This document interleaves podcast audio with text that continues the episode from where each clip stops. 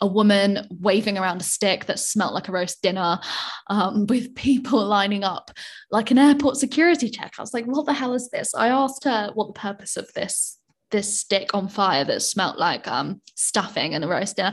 And she says, It's sage. I need to cleanse you. um, that's my attempt at an American accent.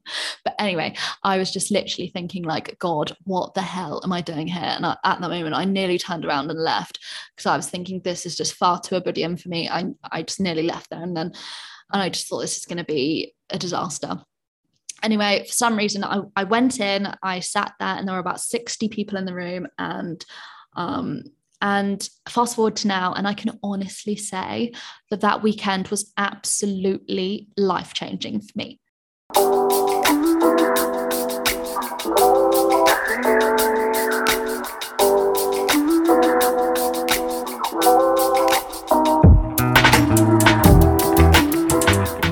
Welcome to the Female Leadership Collective podcast. I'm your host, Suzie Clark. On the show, we're all about helping high achieving women authentically find purpose and build fulfilling careers. I believe that the key to happiness is channeling our talents into something we really deeply care about. That's why I left my six figure banking job in London, moved to Asia, and now run my own mission led business in paradise. I found purpose and happiness in my life, and I want to empower you to do the same. On this show, we talk all all things leadership, career, entrepreneurship, mindset, femininity, anything and everything high achieving women go through on this journey of finding purpose in life.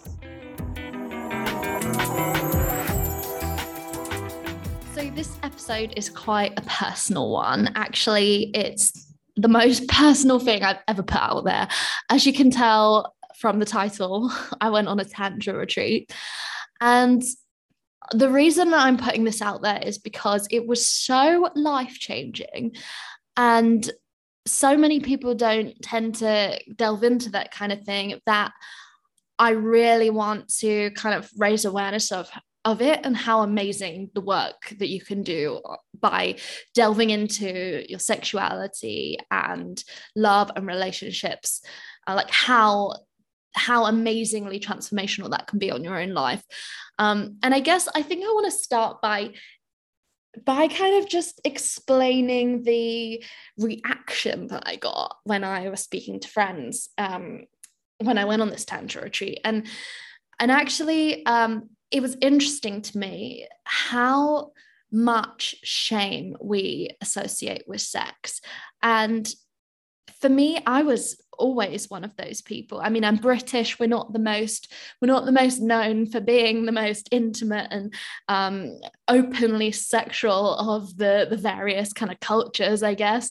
Um, I definitely was a prude. I definitely it, it wasn't a conversation that I would openly have with people. I felt uncomfortable, awkward around it, and it's so it's so silly because that's why we're all here that's how we're all here because of sex. It's we're all kind of chasing this um, romantic loving relationship tends to be one of our key goals in life.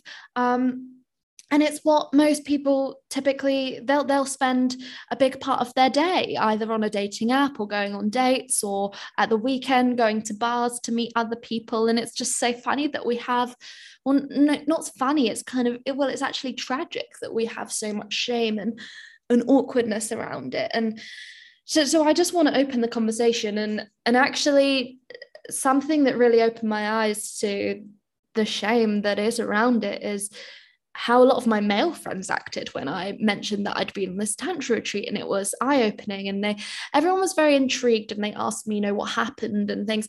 And when I was talking about some of the exercises um like a lot of the response was oh my god ugh like and like what the hell ugh, like and were people like doing this and doing this? And i was explaining that it was a very safe space. It, it, it wasn't like people were um, there were no kind of sexual acts on the on the retreat but it was there were int- intimate um, situations and things like that but their minds immediately went to oh oh and it's so funny like this these these noises of disgust this kind of reaction that these guys had and these are guys in their 30s that um they're great friends of mine, but these are guys in their 30s who who are single, who on the weekends go out and their aim is to chat up girls, their aim is to have sex with girls, meet girls. And it's just so funny about when I was speaking about, you know, a, a weekend that's all about sex, they were so shamed and so turned off by it and so avoidant of the subject. And i think that's that's really what's wrong. And and and actually those are the kind of people that could really benefit from something like this. Um but anyway that's just that just was an example of kind of how before the retreat if someone had acted like that around sex like i wouldn't have thought anything of it. But now i'm just like wow the world really has a lot of work to do. And look at all this amazing intimacy that we're all missing out on by by not asking questions as to why we feel shame around sex. Um anyway back into the episode. So i I see so many high achieving women struggling to meet the type of guy that they're looking for and, and a guy that's ready to commit. And I always hear things like he's emotionally unavailable, there's no good quality ones left. And and lots of these women, like lots of these are my friends and and and even people this was even the narrative i used to hear when i was back in london a few years ago as well. And these are beautiful talented incredibly smart women earning amazing salaries. Really they're, they're such catches and incredible women. And it always left me thinking how can this be that they're struggling to find someone? Um, and and for me i've had some major realizations in the past six months. And i I'd really like to share, and this is why I'm doing this episode, in case they help any of you, because they really helped me. And I think in 2022, especially for high achieving women, career women, whatever you want to call us, we're facing some unique challenges when it comes to dating. I think the thing is, the genders, uh, like heterosexual people who identify as you know the the gender that they were born with um, there's a lot of confusion going on at the moment because there's uh, this huge female empowerment narrative. Um, we all have so many more um, opportunities than we did before. We don't have those traditional kind of roles in society that we used to. So there's some real confusion as to what we want um, in from a partner, basically. And for this episode, I'm going to talk about this from my perspective. So, this is I, am someone who identifies as female. I'm heterosexual, and for me, I'm I'm attracted to stereotypically masculine types of men. And so, so if this isn't you, the rest of the episode might not resonate. But if it is, hopefully, by me sharing my experience, it, it might help you. And I, I'm going to say something a bit controversial here, and it, it might be a little bit triggering, um, but this is kind of where my mind went when I started on this journey. So, let's be honest, as women, if we're lucky enough to be able to have kids, and if we also want kids, we might want to start getting more intentional and change it up if what we're we're doing hasn't been working so far. And that's exactly what I started to think. And that's not to pressure talk people at all, but allow yourself permission to ask what you want in life. It is okay to say that you would like to meet a guy. It's okay to say, I would like to settle down. That doesn't rob you of your independence, it doesn't rob you of your career. I think I felt like I had such a point to prove that I was independent and you know my career was important and and that kind of thing. And and if I sort of I almost saw it as mutually exclusive. You can have both.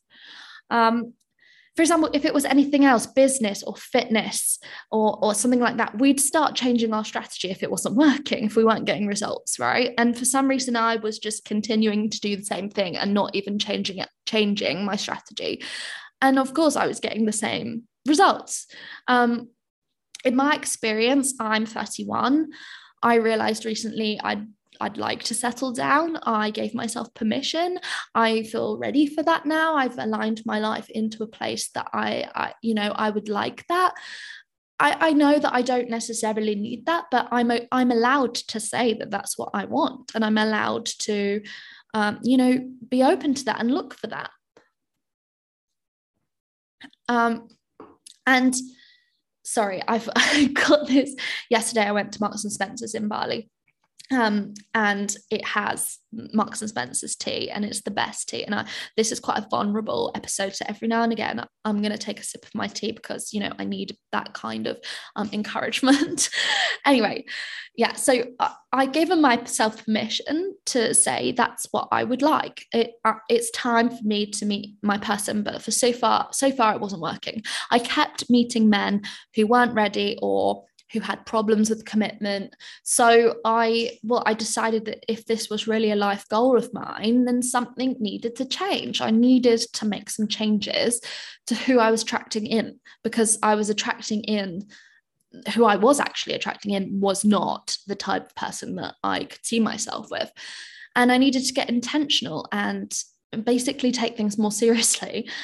Otherwise, I was at risk of continuing to meet these men who weren't right for me anyway, how does all this tie into leadership? Because I know my podcast is about female leadership. And I've now learnt, and in my opinion, that to be a good leader, we need to feel aligned with everything in life. We need to feel empowered by how we're acting, how we're behaving in all aspects of our life, and in touch with our whole selves, not just a part of ourselves. We need it, it needs to be across the board in our lives. And I think that for many high achieving women, we've been unknowingly suppressing a huge part of ourselves because it hasn't been encouraged in the career world that we live in. But it's so important to our personal and sexual relationships. But it's so tough to do because we've been hiding it for so long. And, uh, and I'll go into what that is a, a bit later. Um, but the bottom line is why this ties into leadership is when we're happier in our personal lives, we show up better as leaders and we're better role models. For me, if I have a daughter, I want her to be.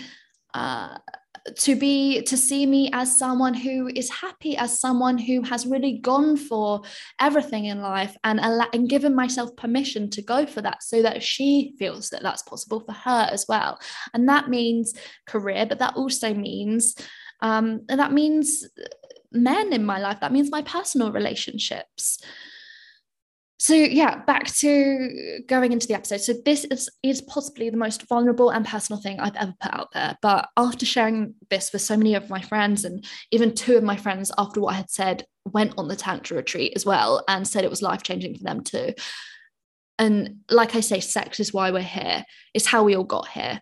Um, I now it, there's so much shame around it in society, and it's so sad that we don't sort of allow ourselves to talk about it. So let's start sharing. Let's start learning. Let's support each other with this hugely important part of life. And love is what like this sounds so spiritual, but let's be honest, love is what life is all about. Love is what gives us fulfillment, especially as women. Like it just gives life to everything. And if this podcast can help you get one step closer to it, I'll be just I'll be so happy. So to share my experience, I had a pattern of meeting avoidant men. I know there's probably some eye rolling thinking, oh, me too. Um, or I would feel I would feel turned off of men who were really interested in me. It was one or the other. And I started to think that I was just one of those stereotypical independent career women who would never meet anyone I liked, like I liked enough, or anyone who stayed around long enough for the type of commitment I wanted. And one day I just got I got so fed up with it I just thought there's got to be a better way. And I decided to look inwards to see if I was actually doing something to attract in these types of men because it was becoming a pattern. And, you know, when it keeps happening, I had to look at myself and think, am I doing something to keep this pattern going? And this is what I did. And, and I wanted to know, you know, if I was, how could I break the cycle so that I could meet someone, you know, that was actually the kind of guy that I wanted to meet. And I'm so glad I did because honestly, this work has changed my life fast. So, just to set the scene in my dating life, a few common themes would happen. And I think some of these themes might be very similar for you because a lot of my friends um, have also said this is the same thing for them. So number one, avoidance. I've already already mentioned it. Um, we've all read the book Attached, haven't we? We all understand that they're the biggest proportion of people on the market are avoidance because they're not very good at relationships. So statistically, statistically, I am. I know I'm more likely going to meet an avoidant guy. However, I'll, I'll, explain how this is manifesting for me. Um, so I would get involved with a guy. They would be really interested. The more we would get to know each other, though, I would spot the red flags of, you know, emotional unavoidance. They would start to pull away. Um, but that line would always pop into my head, that kind of little voice that says, but he's got so much potential. If only he just changed this and I could see how he could get there. And I'm laughing because I'm sure so many of you are like, the line about the potential thing. Um, but instead of walking away from it, I would try to fix them. I would force my solutions and my ideas on how they could feel better. I'd send them podcast episodes. Um, or I'd try and like improve their business or like try to delve into their childhood to unlock what was going wrong so that they, you know they could show up better. I mean sexy right absolutely not. But in the moment i thought that i was being vulnerable and caring. I thought that it was like a really lovely thing to, for me to do to highlight these things and to try and help them and to look out for them like that and give them so much of my time. Like i thought i was the girl that was going to finally solve all of their problems and they were going to fall in love with me for it. But it sounds so ridiculous um, saying it out loud, but I see so many women doing the same thing in reality, this was doing the absolute opposite. So let's be honest here. This is it's controlling behavior. If it's controlling. I was trying to make them into my dream man instead of spotting the red flags, being true to my own desires of the qualities that I want in a man and moving on and actually trying to find the dream man for me.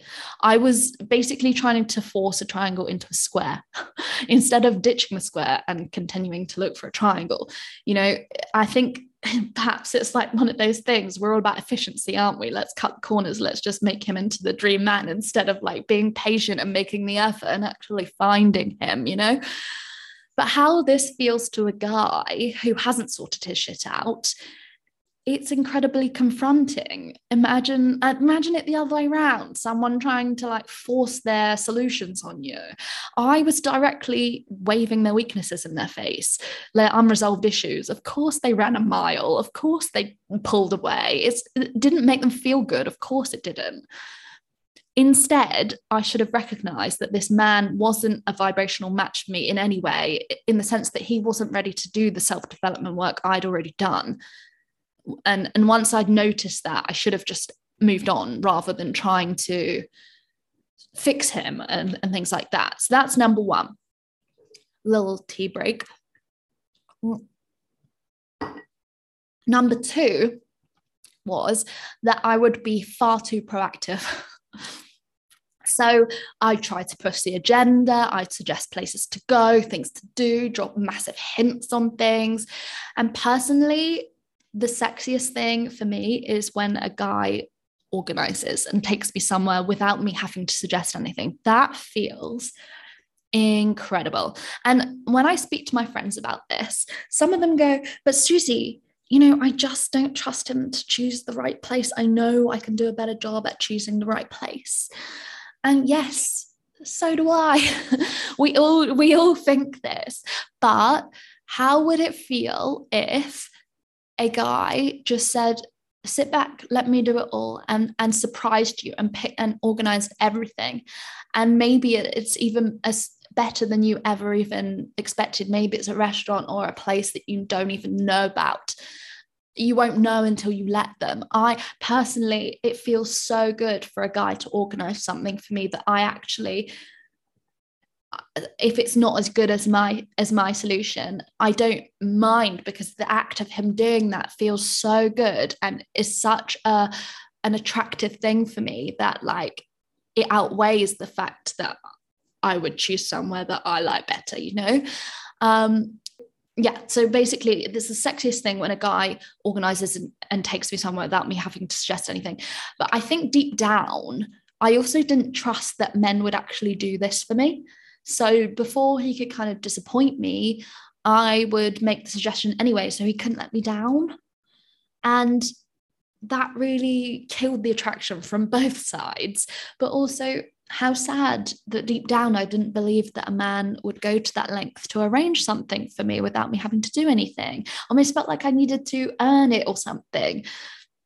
I think another side to this was that I was so desperate to prove that I was independent. I'm a career woman and independent, that I wanted to show how headstrong I was and take away any work that he needed to do to to reassure him basically that I'm, I'm not one of those girls that's going to leech off you you know i have my own agenda um, and but but this is this is all before by the way i've even decided if i like the guy like sometimes even if i've met them i'm trying to sell myself to this person instead of deciding if i even like him first and it's the wrong way to go about it and also you know what this does with the masculine type of man? Masculine men love to please you and make you smile with what they've worked hard to do for you. That's what really like gets them going. When I took that opportunity away from them by making my own suggestions, it takes it away from them. It makes them feel like they can't give me what I want because I've already got it. I'll, I'll just do it myself. How many of us have heard that line you know when a guy says I, I just can't give you what you want. I don't think i can give you what what you want. That was coming out of this. Um, the reason they feel like that often is because we're we're we're sending this signal that we've already got everything ourselves you know so there's no space for you there's no room there's no role for you they feel like a spare part it's almost like an emasculation um, but it, but what we're trying to do is we're trying to tell them, look, we're not one of those girls that's going to, you know, we're we're equal. We're and and actually, that's not at all what they're thinking. It, it doesn't. It's not. That's not a problem yet. You know.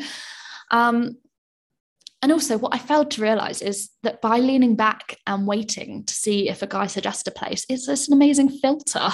I can quickly see who are the men who naturally take charge versus those who don't when i create the space for them to step up like honestly if i'm if i'm you know if a guy asks me on a date and then um and then says something like where would you like to go if i say you know if i then reply with what what do you suggest?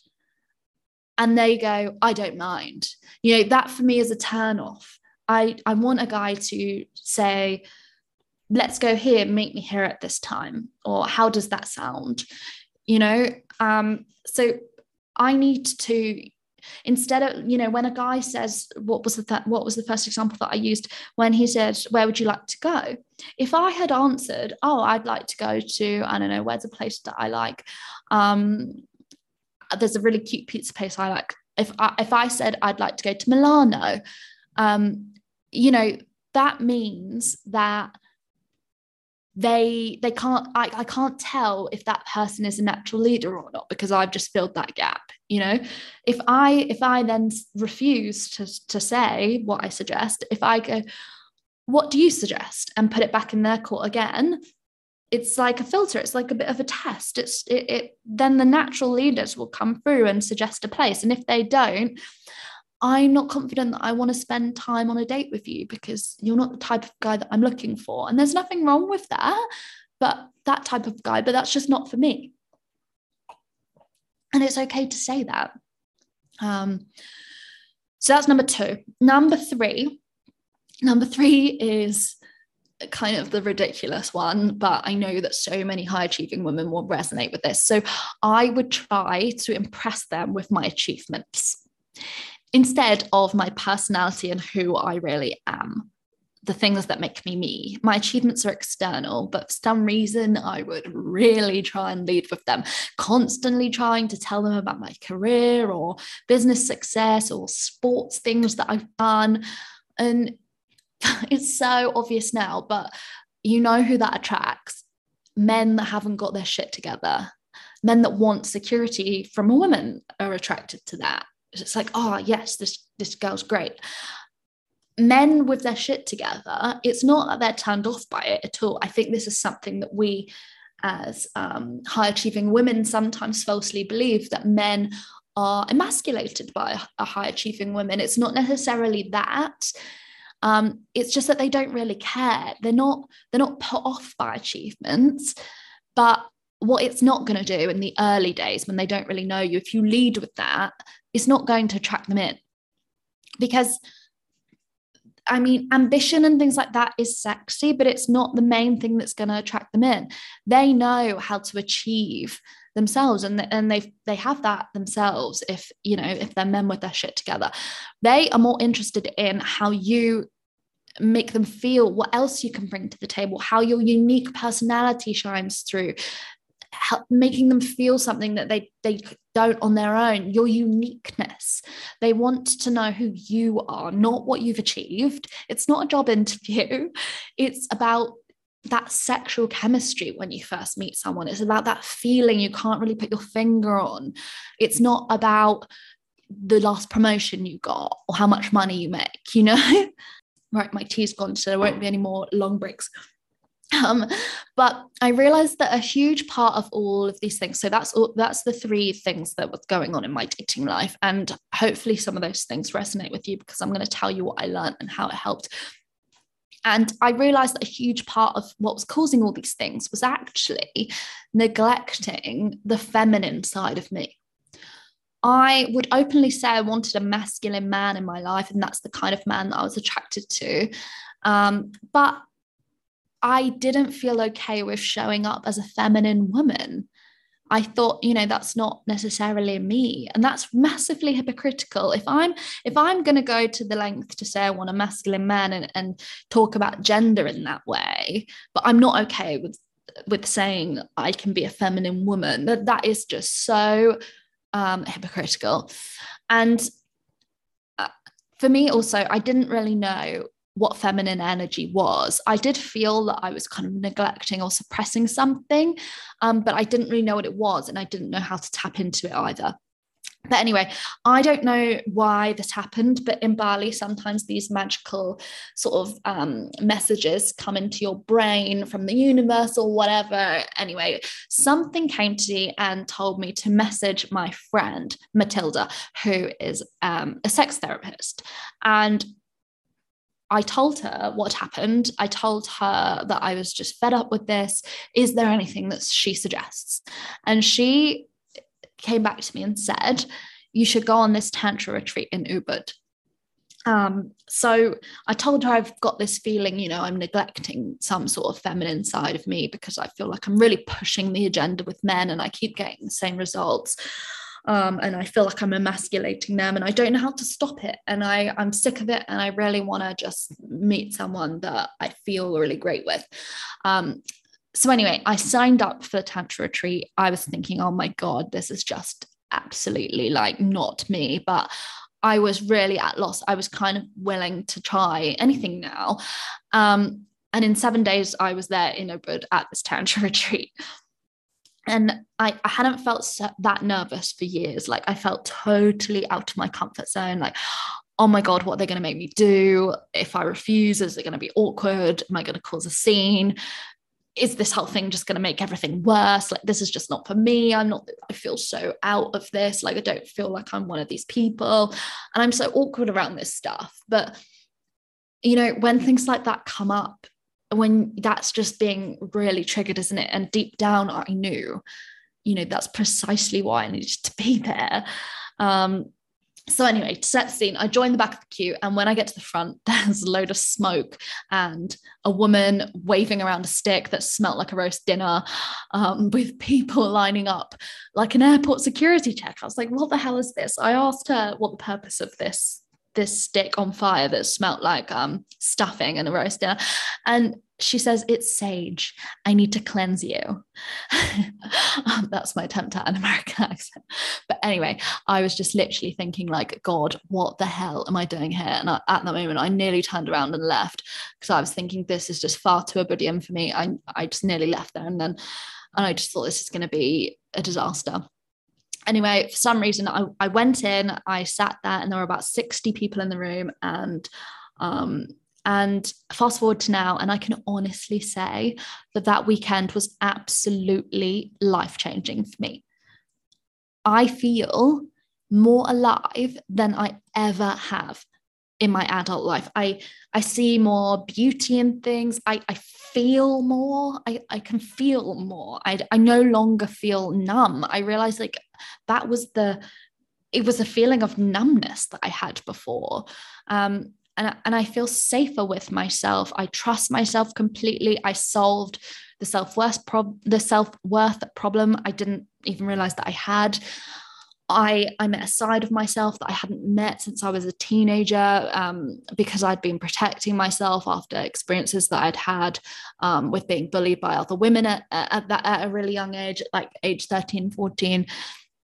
And just to put this into perspective, how all this has transpired into my love life is that a week after the Tantra retreat, a man got in touch with me who I hadn't met before, but we had been chatting a couple of months earlier, but he told me that he wasn't in the headspace at that time to date. But anyway, a week after, only one week after this retreat, he asked me on a date because he said he was in, in the right headspace at that point.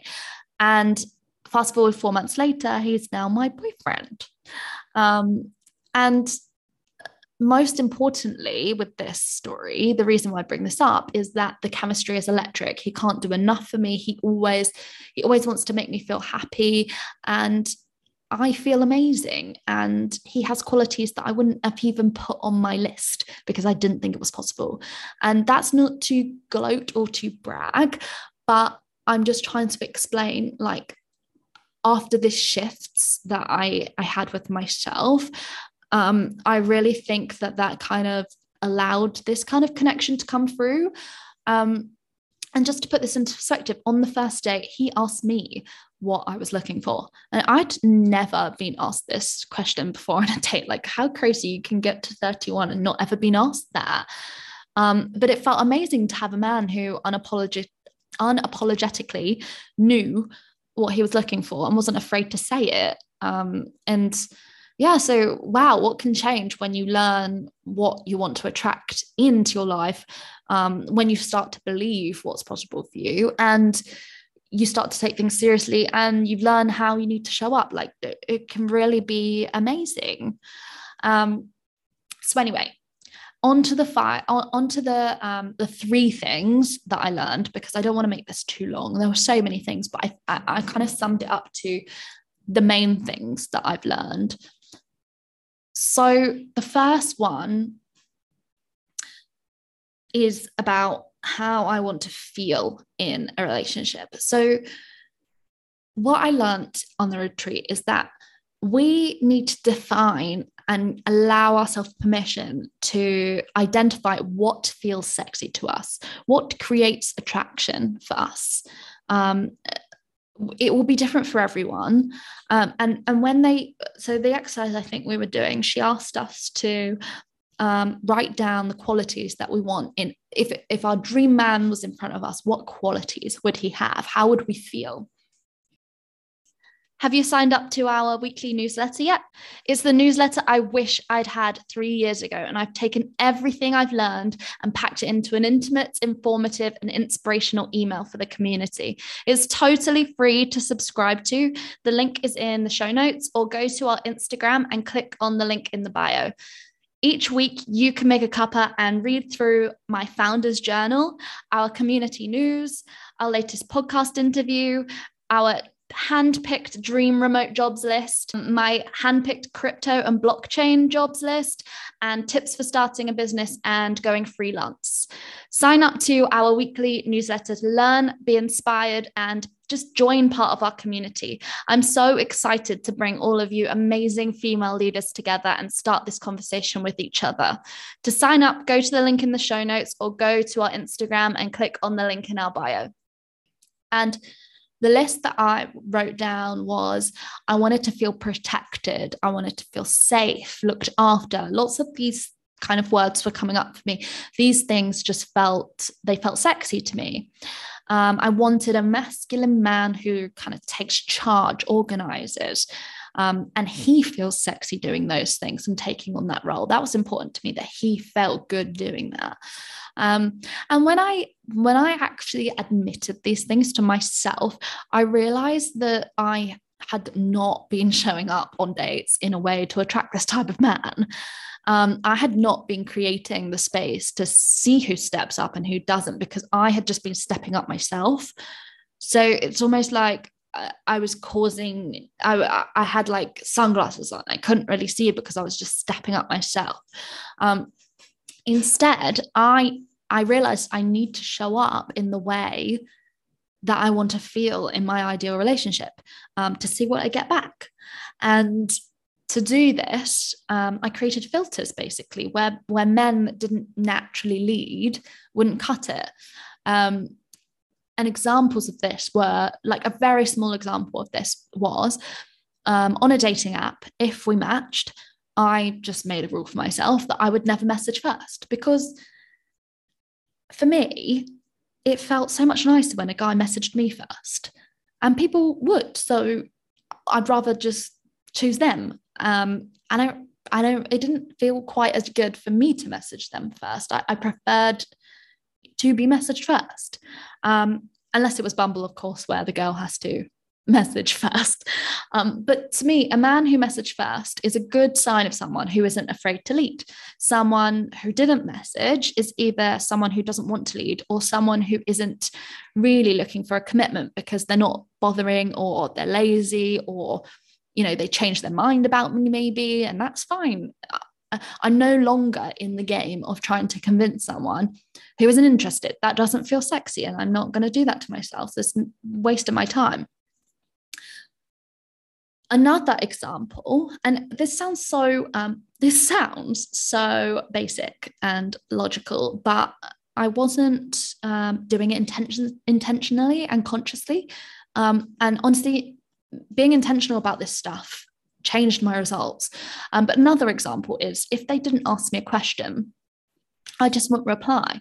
Um, and again, this filters out the lazy ones. So the only men who would get through my filters and the ones I would um, eventually meet are those who made the effort to message me, made a conscious effort in the conversation to try to get me to agree to going on a date, asking lots of questions, you know, um, and they they also stepped up to choose where to meet and gave me the details.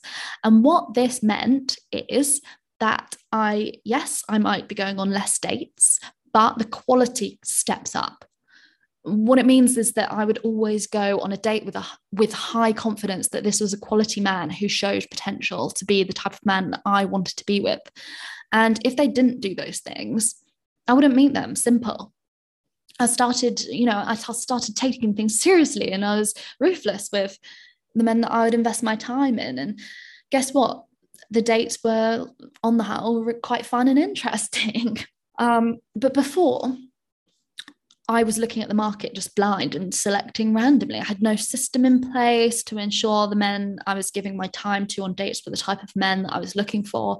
And we're all so busy, aren't we? That um, it's it's so important to have this system. We're all just don't bother dating because we're just worried about wasting our time. So, you know, I, I think I really believe that the apps are great because they widen the pool, and I I have had some real, you know, the guy that I'm the guy I'm in a relationship now. I met on I met on a dating app. It's it there are successful ways people get married from dating apps. It really does widen the pool, but I think you really need to just use it intentionally because there's a lot of people that aren't on there for the same reason as you.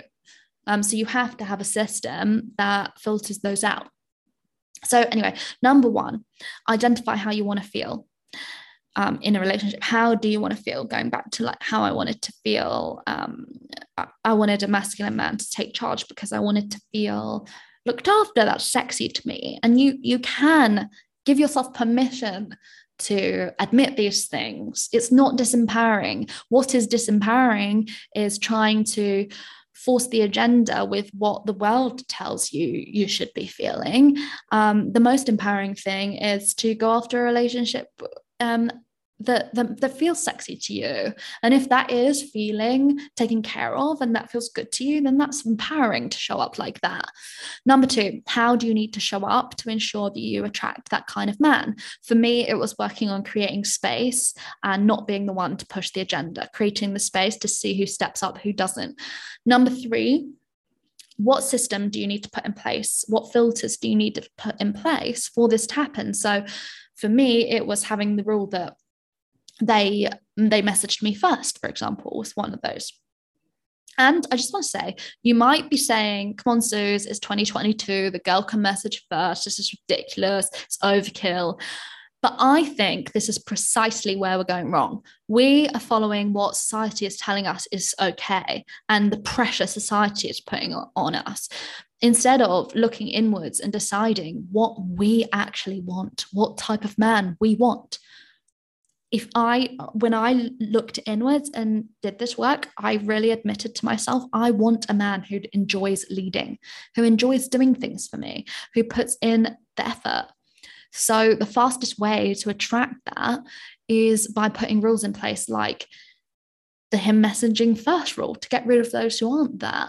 It's it's the ultimate empowerment to give yourself permission to have what you truly want to have. So that's number the, the first thing that I learned. Um, and I hope that that kind of gives you some ideas. Um, the number two, and this is massive, and this is something I didn't think that I had an issue with, but number two is about how I keep myself safe. Um, so I've always been a bit um, paranoid, actually, I, and this thing of safety kept coming up for me, and I'm I'm not quite sure why that was. But an exercise, an exercise that they they asked us to do was to write down, like I said before, all the things that we wanted from a dream man. And safety kept coming up for me: safe, protected, blah blah. And then they said, look at this list and go through how you give yourself all of these things because of course, we must never get into a relationship to solve issues that we have with ourselves. And when she said that, I was like, wow, this list clearly uh, are things that I'm neglecting of myself and i need to really work on giving myself these things instead of looking for a guy to do this for me um, because it's too much pressure to put on someone. Someone should be you should you should already feel whole and someone should just be adding things to your life not you shouldn't need it you know? Um, but safety is a weird one because i thought to myself it's like it's not statistically possible for me to protect myself more than a man can because they are like anatomically we're not as physically strong as strong as them. So how how do i do that? I didn't really know. But then i realized through other exercises that we did that physical strength is not the only way to keep ourselves safe. A big way that we do this as women is by having boundaries and trusting ourselves to say no when we mean no and not saying yes when we actually mean no and I realized that I hadn't been doing that. And a lot of us do people please. We're like a lot of us high achieving women are very independent and headstrong and things. But how often do you say yes when you actually mean no? It's hard to say no. Yeah, it is sometimes. Um, but from that day on the retreat, I gave myself permission and I decided that for me, it felt good to make a rule and a boundary and a non negotiable that I was never going to let a man touch me that I didn't feel I 100% trusted ever. And, uh, you know, until I felt that I 100% trusted them. And if that took a long time and it meant a man lost interest, then so be it. Uh, you know, the right man for me would wait. And again, in some senses, you know that's that that's again another filter. And it wasn't like a test. It was actually something that i learned about sex and intimacy that i i enjoy intimacy when it's i'm in a trusting environment and i feel safe and that's important. Otherwise i don't i don't enjoy it. So of course i'm it, it makes sense to wait until i really trust that person. Um, so that's a rule that I set for myself. And I think it's just about giving you permission, giving yourself permission and not feeling pressured or or or, or comparing to what society um, what what the norm is in society and and I know there's this narrative out there that it's 2022 and um, having sex on the first date is fine these days and stuff. But and that that is fine. But if it's not what you want to do, and if you know that you don't really enjoy sex until you trust someone, then then set a boundary for yourself, set a non-negotiable for yourself, and honor that. And honestly, I can't tell you how groundbreaking and transformative this was for me. I feel so much safer in my own skin. I feel I have my own back. I, I know that I protect myself. I, I know my limits and I trust myself to say no when I mean no. And I have stayed true to this ever since. And it feels so powerful. It's and I, I, have to tell you, it really sorts the respectful men from the rest as well. And that's just such a nice feeling. So the final one that I learned, the final point that I learned is about feminine energy. So that this is the it thing that I was talking about at the start. So I'm just gonna go back to what I think about this because I think this is quite a unique one for the high achieving women, the career woman, the ambitious woman, and we've got this unique set of problems. For me, I have felt my whole life that I've been just trying to outmen men, trying to outmen the men. In my career, in sports, I've always been competing with men. Um, uh, and I've learned from so many amazing men, but naturally, because of that, I've adopted many male leadership traits. And that has really helped me to succeed. I really, I, I do believe that. But let's be honest, it's only recently that women have been in leadership positions. It's only in the last, you know, 50 years that this has started to happen. The majority of corporations out there, the big ones, you know, in the city that we will work for, have worked for, were built originally by men. The system was built by men on the whole because we're still in the early days of this. So of course it's going to naturally give an advantage to to to traits which are similar to the people who built it to men. Um, and and to be honest that's what i see and what i did. Like I, all i see now is it's women trying to outmen men. Um, there's not really space for feminine traits in leadership yet. Feminine traits are incredibly powerful, though, to creating, you know, impactful leaders and and and now I've learned that by by embracing the feminine side of me, I feel and show up so much better as a leader and a role model for other women. Um, so just to give that context in, in I guess, a non-sexual way um, and why why I've kind of suppressed it. Um, but also just to add to this as well, because of I had an unfortunate kind of sad experience when I was a teenager um, with older girls um, kind of bullying me. Uh, and also having been in male dominated roles my entire life my masculine traits are extremely refined but i've done everything i I could do to suppress my feminine traits because from those situations I had this narrative that it wasn't safe to express feminine traits and you know from the bullying situation. And in corporate it wasn't rewarded. So everything kind of reinforced to me that these traits aren't a good thing or it's weak or it's um, you shouldn't show them. Um, and this might work well in the corporate world as it is now but my God, it doesn't work well or feel good in my love life, and was a big, probably the thing that was causing these issues.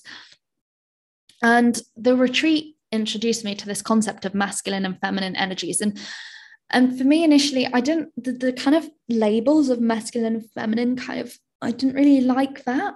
Um, but essentially it's two energies, whatever you want to call it, yin and yang, all of these things. Labels are just labels, right? But essentially, there are two energy types that we all possess, men and women. Um, but I personally was blocking out a lot of feminine energy. I didn't know what it was.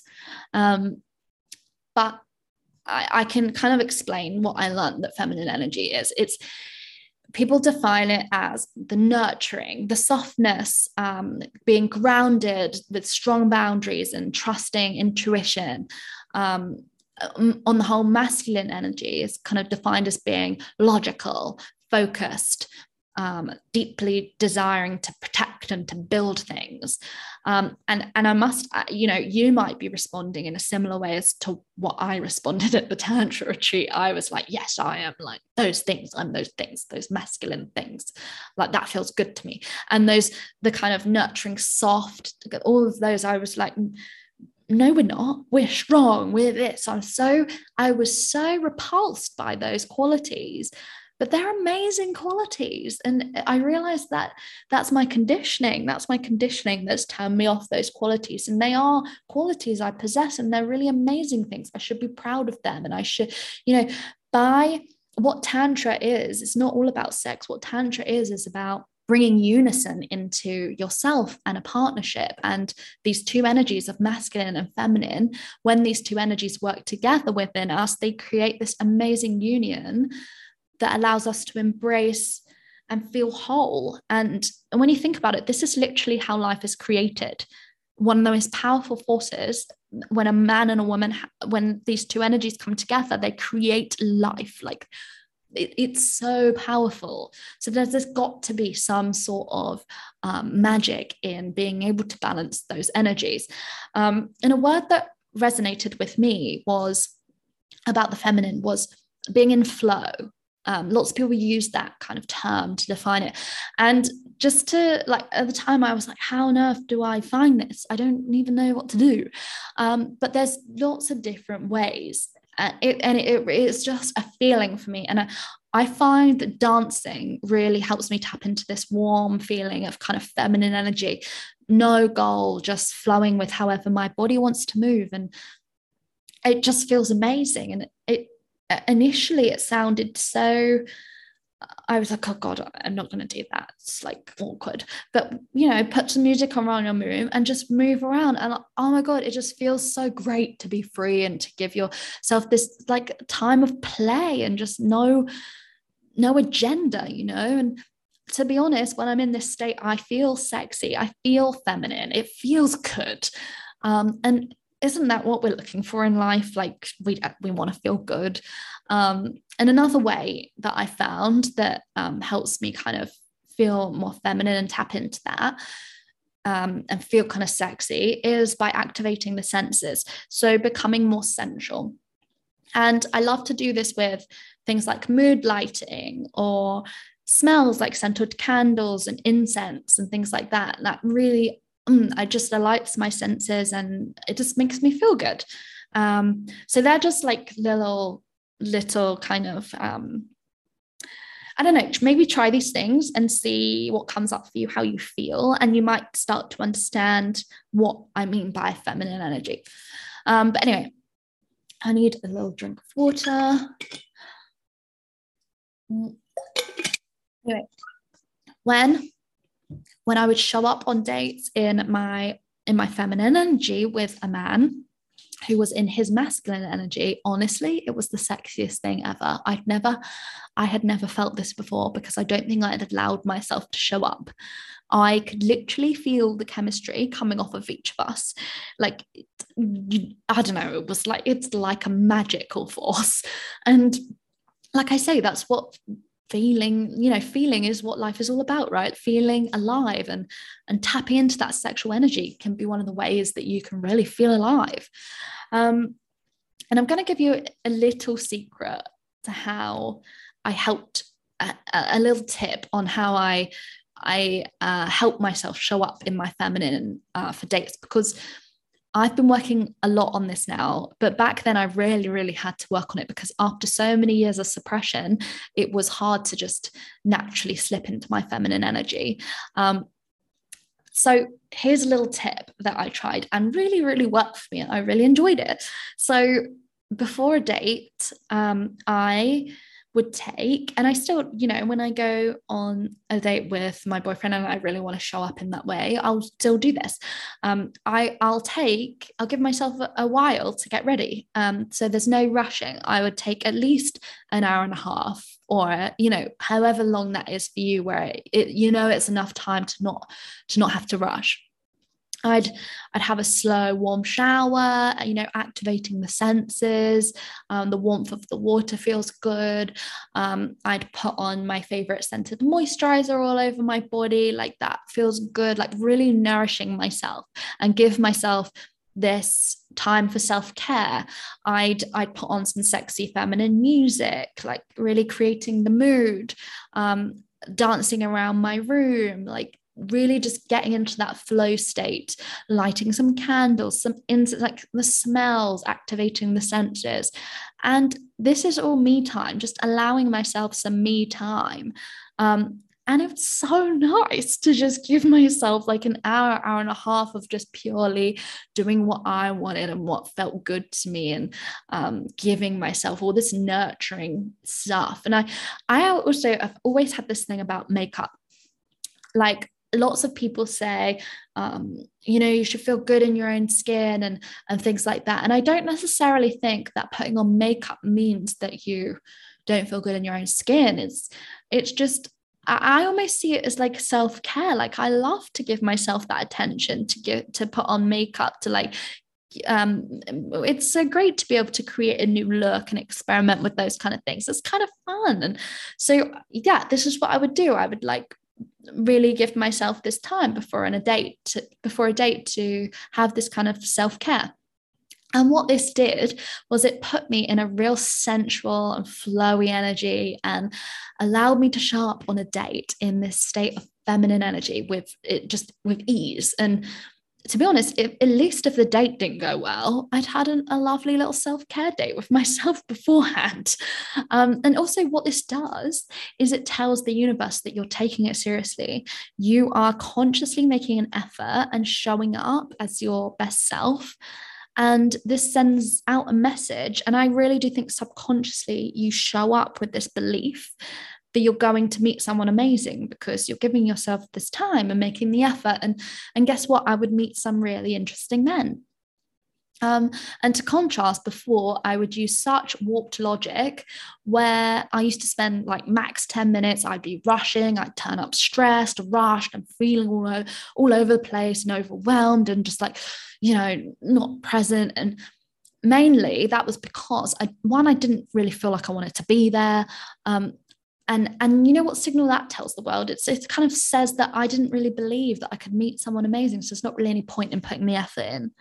Um, and subconsciously i would show up as this frantic kind of probably in my masculine energy because i hadn't given myself long enough between stepping out of my um, sort of my doing in in terms of my like trying to achieve my goals at work. Like I, I really brought that to the date. And and I'm not showing up as how I want to feel, like I went through earlier. Um, and guess what I would get in return? I would get men who weren't emotionally available and not the kind of men that I wanted to attract. So, no wonder looking back now. Um, so, those are the three main things that I learned from the retreat. And I really hope that some of those things helped you.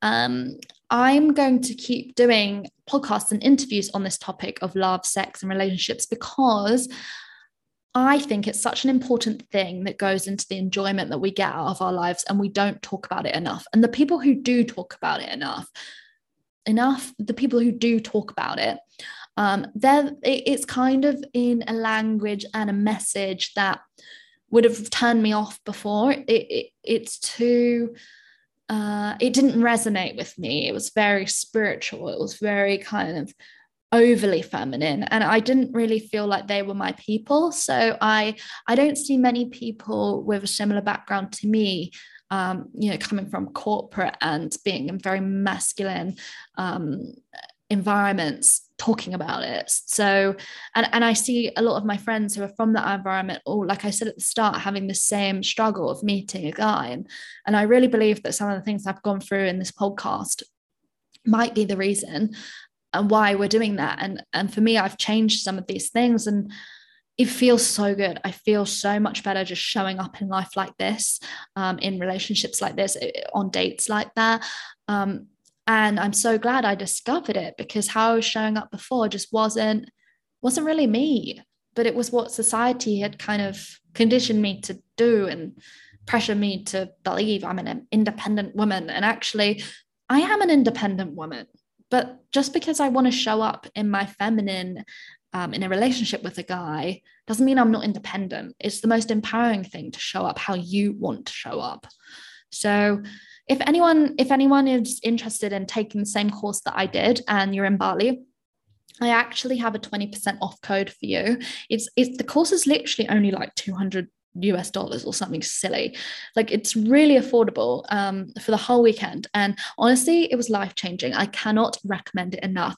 Um, but for those who aren't in Bali, uh, the Tantra School also has some online courses, and you can get a discount off of those as well. And all the links to the courses are in my show notes. And if anybody, because this is such a personal thing, and I know it can be really scary, I'm sure a lot of you are thinking, oh my God, I need this, but I'm too scared.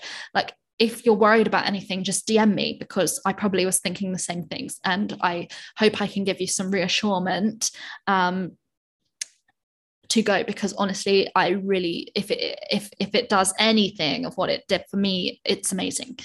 Um, so yeah, just DM me on on Instagram. My link is in the show notes. So I yeah, I really hope that me sharing this with you was helpful. Um, this was really actually quite vulnerable and hard for me to talk about. And I was worried about putting it out there, but I just think it's such an important message that women like us aren't talking about. And I'm I really just hope it was helpful to someone. Please send me a message if it was. It, it if it helped you, uh, if it helped me, I feel like it must help others.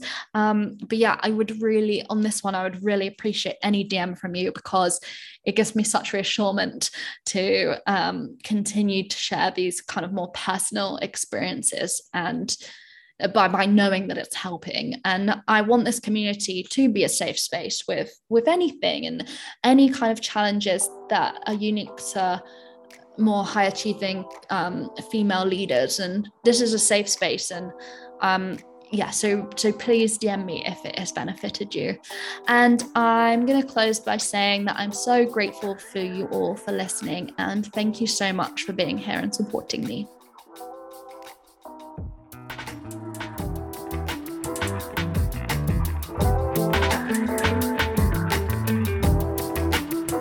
Have you signed up to our weekly newsletter yet?